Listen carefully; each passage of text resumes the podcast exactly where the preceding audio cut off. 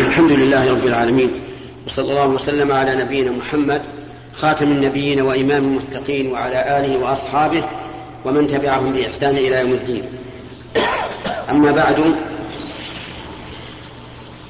فهذا هو اللقاء الثاني أو الثالث الثمانون بعد المئة من اللقاءات المعروفة بلقاء الباب المفتوح التي تتم كل يوم خميس وهذا الخميس هو الثالث من شهر صفر عام تسعة عشر وأربعمائة وألف.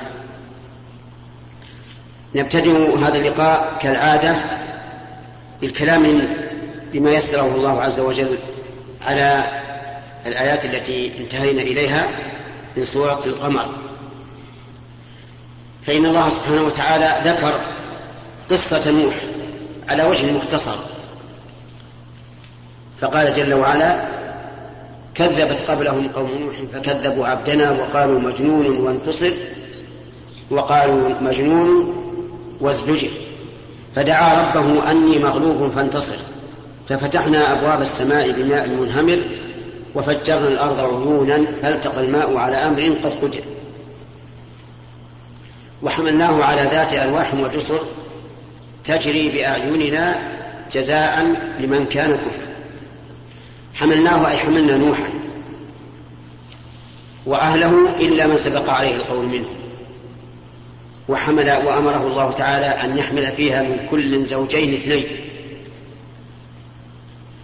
ومن آمن معه. وما آمن معه إلا قليل. حمله الله على ذات ألواح وجسر يعني على سفينة ذات ألواح وجسر. وكان نوح عليه الصلاة والسلام يصنعها فيمر به قومه فيسخرون منه فيقول إن تسخروا منا فإنا نسخر منكم كما تسخرون فسوف تعلمون من يأتيه عذاب يخزيه ويحل عليه عذاب مقيم. هذه السفينة وصفها الله بأنها ذات بأنها ذات ألواح.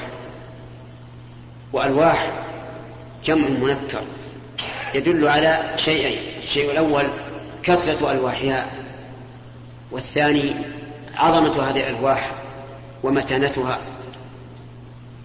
وحق لسفينة تحمل البشر على ظهرها أن تكون ذات ألواح وجسر.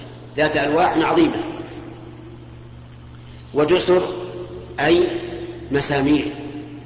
وقيل إن الجسر ما تربط به الأخشاب.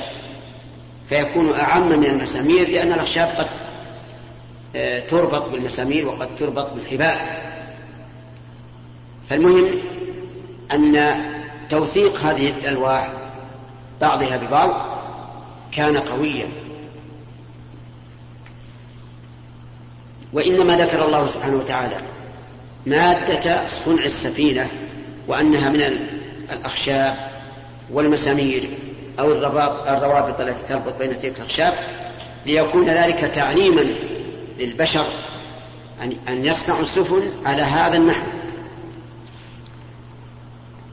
تجري بأعيننا أي تسير على هذا الماء العظيم الذي بلغ قمم الجبال والتقى فيه ماء الأرض والسماء. تجري أي تسير في على هذا الماء بأعيننا أي ونحن نراها بأعيننا ونكلأها ونحفظها. جزاء نعم. وألباء في قوله بأعيننا ألباء للمصاحبة يعني أن عين الله عز وجل تصحب هذه السفينة فيراها جل وعلا ويكلأها ويحفظها لأنها سفينة بنيت لتقوى الله عز وجل وإن جاء أوليائه من الغرق الذي شمل أعداءه جزاء لمن كان كفر جزاء أي مكافأة. لمن كان كفر أي لمن كان كفر به وهو نوح عليه الصلاة والسلام. فبين الله عز وجل أن إن جاء نوح بهذه السفينة كان جزاء له. والله سبحانه وتعالى يجزي المحسنين أكثر من إحسانه. ولقد تركناها آية. ولقد تركناها كلمة الضمير ها. اختلف فيها المفسرون. هل المعنى ولقد تركنا هذه القصة وهي قصة نوح وإغراق قومه؟ أبقيناها آية لمن يأتي بعدهم هذا وجه. الوجه الثاني ولقد تركناها أي السفينة. والمراد الجنس. أي جنس هذه السفينة أبقيناها آية لمن بعد نوح. وكلا الأمرين محتمل. والقاعدة في التفسير أن الآية إذا احتملت معنيين. لا ينافي بعضهما الآخر وليس أحدهما بأرجح من الآخر فإنها تحمل على المعنيين جميعا. فنقول إن الله ترك القصة آية وعبرة لمن يأتي بعد نوح ترك السفينة آية وعبرة يصنع مثلها من يأتي بعده.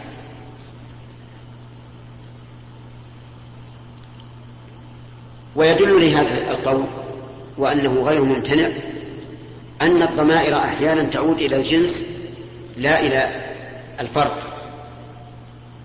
نظير قول الله تبارك وتعالى ولقد خلقنا الإنسان من سلالة من طين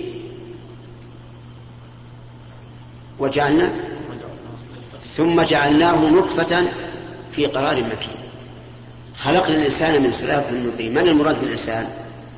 آدم. ثم جعلناه نطفة. ليس آدم هو الذي جعل نطفة في قرار مكين بل الإنسان الذي هو جنس آدم وهم بنو آدم. ومثل ذلك عند بعض العلماء. قوله تعالى ولقد زينا السماء الدنيا بمصابيح وجعلناها رجوما للشياطين.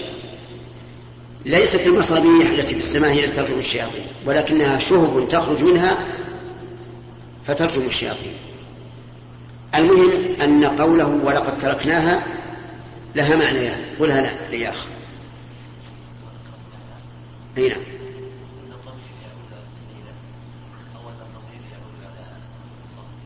نعم. وهل تشمل المعنيين جميعا؟ نعم. بارك الله ولقد تركناها آية فهل من مدكر هل من مدكر هذا الاستفهام هنا للتشويق. يعني هل أحد يدكر ويتعظ بما جرى للمكذبين للرسل من إهلاكهم وتدميرهم؟ وقيل إن الاستفهام للأمر. وأن المعنى فادكر. وسواء قلنا للتشويق أو للأمر فإن الواجب علينا أن نتذكر. وأن نخشى من عقاب الله تبارك وتعالى. وعقاب الله تعالى لهذه الأمة خاصة لا يمكن أن يشملهم جميعا لكن قد يشمل مناطق معينة تؤخذ بالعذاب بما فعل السفهاء منهم. كما قال الله تعالى واتقوا فتنة لا تصيبن الذين ظلموا منكم خاصة واعلموا أن الله شديد العقاب. ولقد تركنا آية فالمدكر فكيف كان عذابي ونذر؟ كيف هنا للتفخيم والتعجيل؟ يعني ما أعظم العذاب والنذر؟ وقيل إن الاستفهام للتقرير يعني أن الله يقرر يقررنا بالعذاب وبالنذر لكن المعنى الأول أعظم. أنه للتفخيم والتعظيم أي ما أعظم عذابي النازل بأعدائي وما أعظم نذري ال ال التي تنذر وتخوف من العقاب أن ينزل بمن خالف. فهذا فالعذاب الذي حصل لقوم نوح عذاب حصل. بالنسبة لنا يعتبر إيش؟ من النذر المخوفة لنا. من مخالفة أمر الله ورسوله. ولقد يسرنا القرآن للذكر فهل من مدكر؟ يسرنا يعني سهلنا. والقرآن هو كتاب الله الذي نزل على محمد صلى الله عليه وسلم وسمي قرآنا لأنه يقرأ أي يتلى وقوله للذكر قال بعضهم للحفظ. وأن القرآن ميسر لمن أراد أن يحفظه. وقيل المراد بالذكر الادكار والاتعاظ. يعني أن من قرأ القرآن ليتذكر به ويتعظ به سهل عليه ذلك واتعظ وانتفع. وهذا المعنى أقرب للصواب بدليل قوله فهل من مدكر. يعني هل أحد يدكر مع أن الله سهل القرآن للذكر؟ أفلا يليق بنا وقد سهل يسر الله القرآن للذكر؟ أفلا يليق بنا أن نتعظ ونتذكر؟ بلى هذا هو اللائق. فهل من مدكر؟ كذبت عاد. هذه الأمة الثانية ممن قصهم الله علينا في هذه السورة الكريمة. وعاد تتلو قوم نوح غالبا وقد تتقدم عليها كما في الذاريات ولكن غالب أن قصة نوح هي الأولى في قصص الأنبياء لأنه أول نبي أرسل إلى أهل الأرض. كذب العاد وهم قوم قوم هود كما قال تعالى ألا بعدا لعاد قوم هود. كذبوا نبيهم هودا عليه الصلاة والسلام. وكانوا أشداء أقوياء وكانوا يفتخرون بشدتهم وقوتهم ويقولون من أشد منا قوة؟ قال الله تعالى أولم يروا أن الله الذي خلقهم هو أشد منهم قوة وكانوا في آياتنا يجحدون فأرسلنا عليهم ريحا صرصرا. يقول هنا كذبت عاد فكيف كان عذابي ونذر؟ والجواب كان شديدا عظيما واقعا موقعه. فالاستفهام إذن للتفخيم والتعظيم والتقريب وهو أن عذاب الله كان عظيما وكان واقعا موقعه. نذره يعني آيات يعني آياته كذلك كانت عظيمة واقعة موقعها. فبماذا أهلكهم الله؟ أهلكهم الله بألطف شيء وهو الريح التي تملأ الآفاق ومع ذلك لا يحس الإنسان الإنسان بها لأنها سهلة لينة يخترقها الإنسان بسهولة. مكاننا الآن الذي نحن فيه مملوء من الهواء أليس كذلك؟ ومع ذلك نخترق ولا نحس به. فهي من ألطف الأشياء. أهلك الله عادا الذين يفتخرون بقوتهم بهذه الريح. كما قال عز وجل هنا إنا أرسلنا عليهم ريحا صرصرا في يوم نحس مستمر. الجملة هنا مؤكدة بإن. وأرسلنا يعني الرب عز وجل نفسه. يعني الرب نفسه. يعني أن الله يعني نفسه بقول أرسلنا. وجمع الضمير للتعظيم. عليهم أي على عاد ريحا صرصرا أي ذات صرير لقوتها وشدتها حتى إن مجرد نفوذها يسمع له الصرير وإن لم تصطدم بما يقتضي الصرير لأنها قوية عظيمة جدا وهي الريح الغربية. أتت من قبل الغرب أي من جهة الغرب لعاد. فقالوا هذا عارض ممطرنا وكانوا قد أجدبوا قبل ذلك سنوات. فلما أقبلت بسوادها وعظمتها وزمجرتها قالوا هذا عارض ممطرنا ولكن الأمر كان بالعكس. كانت ريحا فيها عذاب أليم. كانت ريحا عقيما. ليس فيها مطر. ولا يرجى أن يأتي منها مطر. فهنا يقول عز وجل إنا أرسلنا عليهم ريحا صرصرا. أي ريح هي؟ سؤال.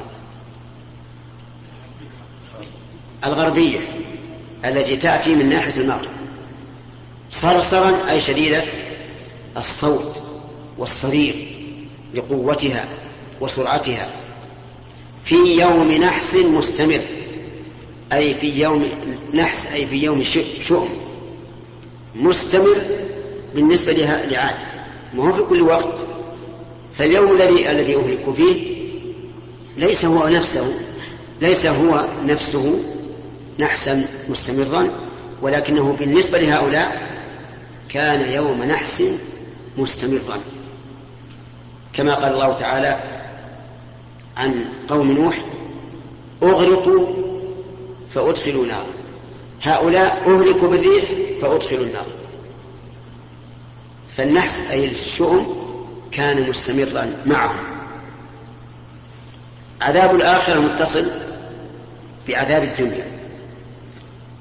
تنزع الناس أي تأخذهم بشدة وقوة وترفعهم إلى السماء. نسأل الله العافية. حتى قال بعضهم ترفعهم حتى يغيب الإنسان عن الرؤية من علوه ثم تطرحه في الأرض.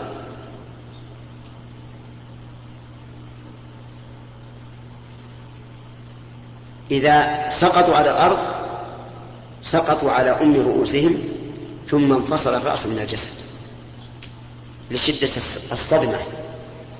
تنزع الناس كأنهم في حال سقوطهم على الأرض. أعجاز نخل منقعر. أعجاز أي أصول. والنخل معروف. والمنقعد الساقط من أصله. يعني كأنهم نخل سقط من أصله.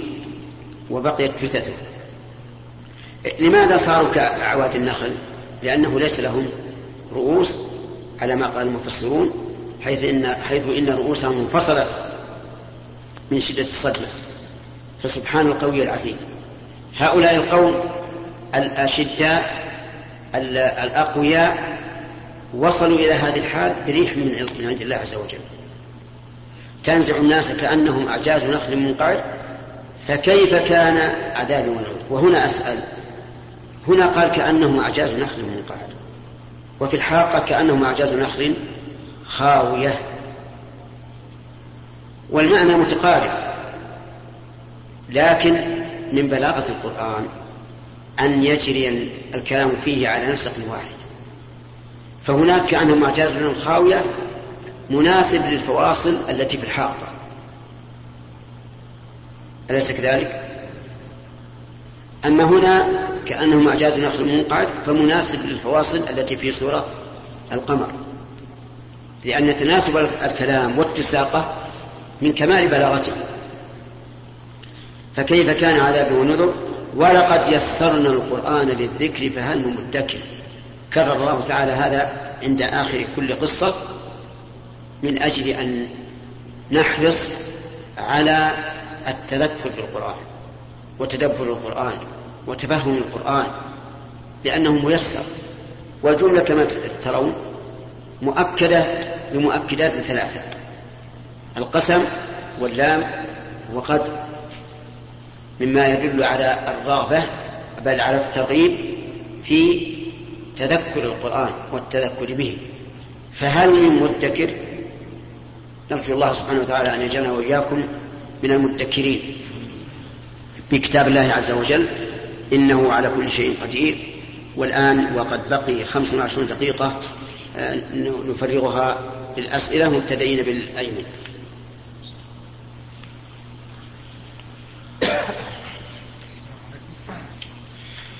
ما ما يضر ما ما بالصوت ما بالصوت يا ما هو الأفضل؟ ما هو الأفضل إذا كنت مسافرا؟ أن أصلي في المساجد اللي بعد خلف طرق أو في البر.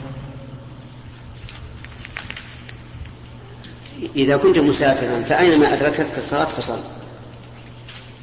فإذا دخل الوقت وأنت بعيد عن المحطة التي فيها المسجد ومع ومعك ماء فتطهر وصل. هذا هو الأفضل لقول النبي صلى الله عليه وسلم أيما رجل من أمتي أدركته الصلاة فليصلي. أما إذا كنت قريبا فالمكان الذي يصلى فيه أفضل من غيره مما لم, يصلى فيه لأن الفقهاء رحمهم الله قالوا إن المسجد عتيق أولى أن يصلى فيه من المسجد الجديد وعللوا بذلك ذلك بقدم الصلاة فيه. ثم إنكم إذا وصلتم إلى المحطة وصليتم في المسجد ربما تجدون جماعة وكلما كثر الجماعة فهو أفضل. ثم إنكم أيضا آه، إذا صليتم في المساجد التي في المحطات تتأكدون من استقبال القبلة. فإن الذي يصلي في البر إذا لم يكن معه آلة القبلة ربما يخطئها. ففيها هذه الفوائد الثلاث أنها أقدم في العبادة أنه أقرب إلى كثرة الجماعة أنه أقرب إلى إصابة القبلة. نعم. آه، كثير ما يحصل بين الأخوان عندما يتخلف شخص عن الآخر في وعد أو بدون قصد. نقول عليك حق. يعني عليك عشاء نعم.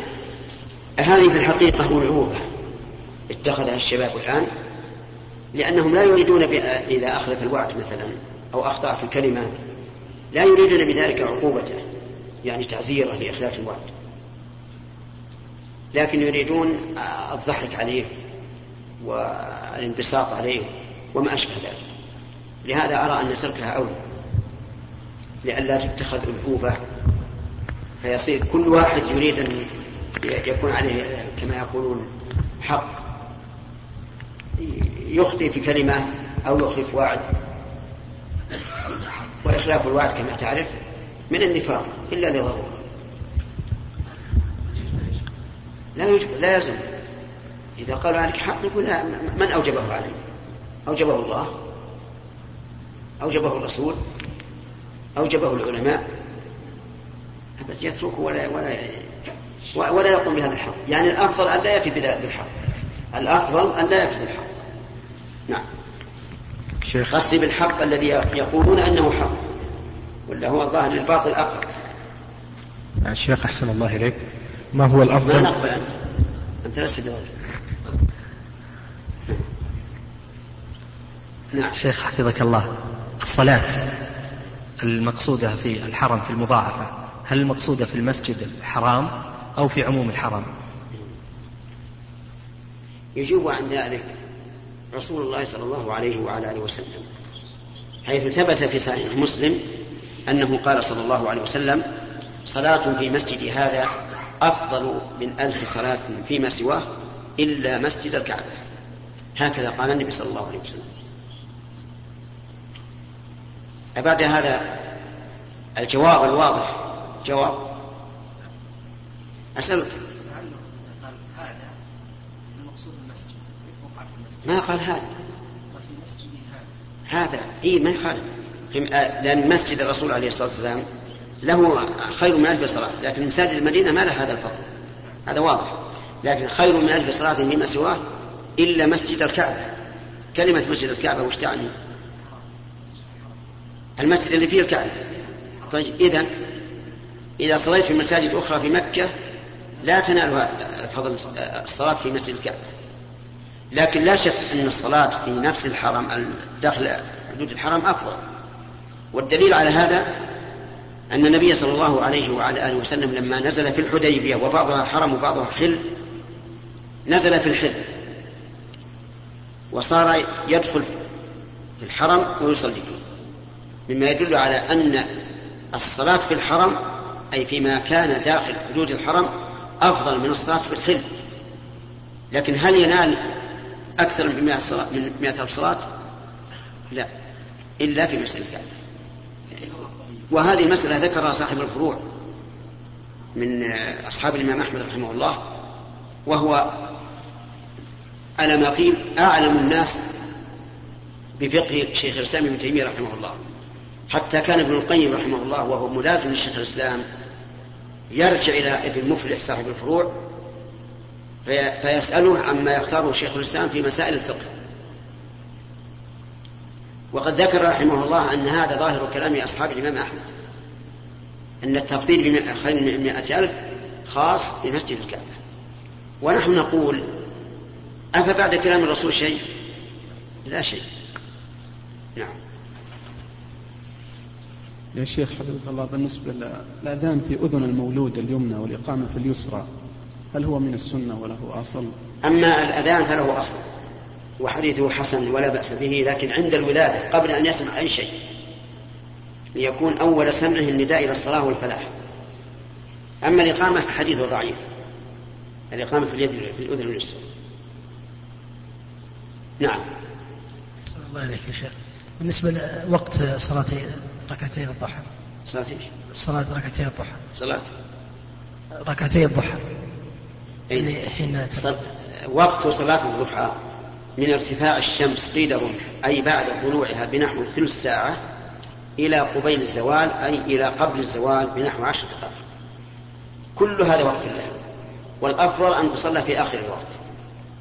لحديث صلاة الأوابين حين ترمض الفصال لكن كل هذا الوقت وقت له أقلها ركعتان وأكثرها ما شئت. نعم.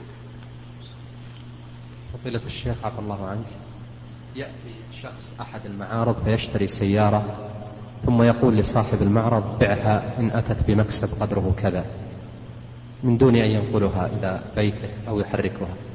فهل هذا جائز؟ هذا منهي منهي عنه منهي عنه لأن النبي صلى الله عليه وعلى آله وسلم نهى أن تباع السلع حيث تبتاع حتى يحوزها التجار إلى رحالهم فإذا حازها إلى مكان آخر وقال لصاحب المعرض بيعها فلا بأس يبيعها وهي في مكانه. لا يبيعها في نصف الأعراض.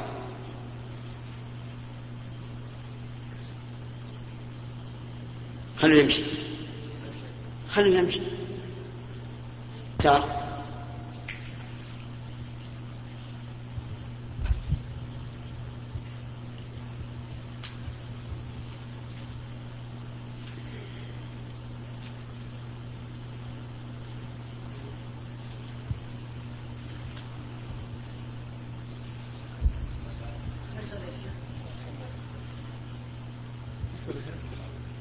لا موسى هو الأول.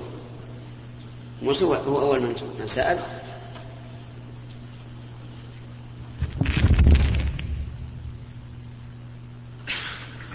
شيخ أحسن الله إليك. ما هو الأفضل فيما إذا دخلت دخلت المسجد؟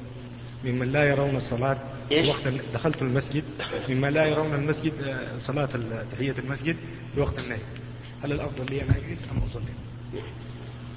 وأنت ترى أنها أنها تصلي نعم. آه، الأفضل إذا دخلت المسجد في أوقات النهي فالصحيح أنك تصلي تحية المسجد. لأن تحية المسجد لها سبب. وكل صلاة ذات سبب فإنها جائزة في وقت النهي فإذا دخلت المسجد فصل. حتى وإن كانوا لا يرون ذلك. كما أنه لو دخل إنسان ممن لا يرى ذلك في مسجد قوم يرون ذلك فإنه يجلس ولا يصلي. هذه مسائل دينية. إلا إلا إذا خفت الأذى بحيث يطردونك أو يقدحون فيك أو ما أشبه ذلك فهذا شيء ينظر في المصلحة والمفسدة يعني بعض المنظمات والشركات يعني تبيع بعض أدواتها ولكن يعني هي ما تساعد. هي ما تساعد تعلن وتدعى مدة معين ثلاثة أيام أربع أيام. أي واحد أراد أن يبيع يأتي بسعر وهو يأخذ بسعر الذي تريد. فهل هذا البيع صحيح؟ كيف؟ يعني مثلا تعلن بأنه في خلال ثلاثة أيام نعم. من أراد أن يشتري منا سلعة فثمنها إليه بأي ثمن؟ نعم. كذا؟ أي تاجر يسعر بسعره هم يجمعون الأوراق وبعدين ينظرون إلى هذه الأوراق والسعر اللي يريدونه يبيعون لهذا. يعني أي تاجر يدع سعر للبيع هذه السيارات. هل هذه الشركة ذي؟ هذه شركة. شركة تقول. شركة تريد تبيع سيارات قديمة نعم. مستعملة. تعلن أن لها سيارات للبيع. نعم. ولكن أي إنسان يريد أن يشتريها يدع لها سعر ويأتي بسعر بأوراق في وقت معين. اقلب الشريط يقول فضلك. تنتهي ثلاث أيام أربع أيام. طيب. السيارات تختلف. السيارات تختلف. كيف تقول يسمع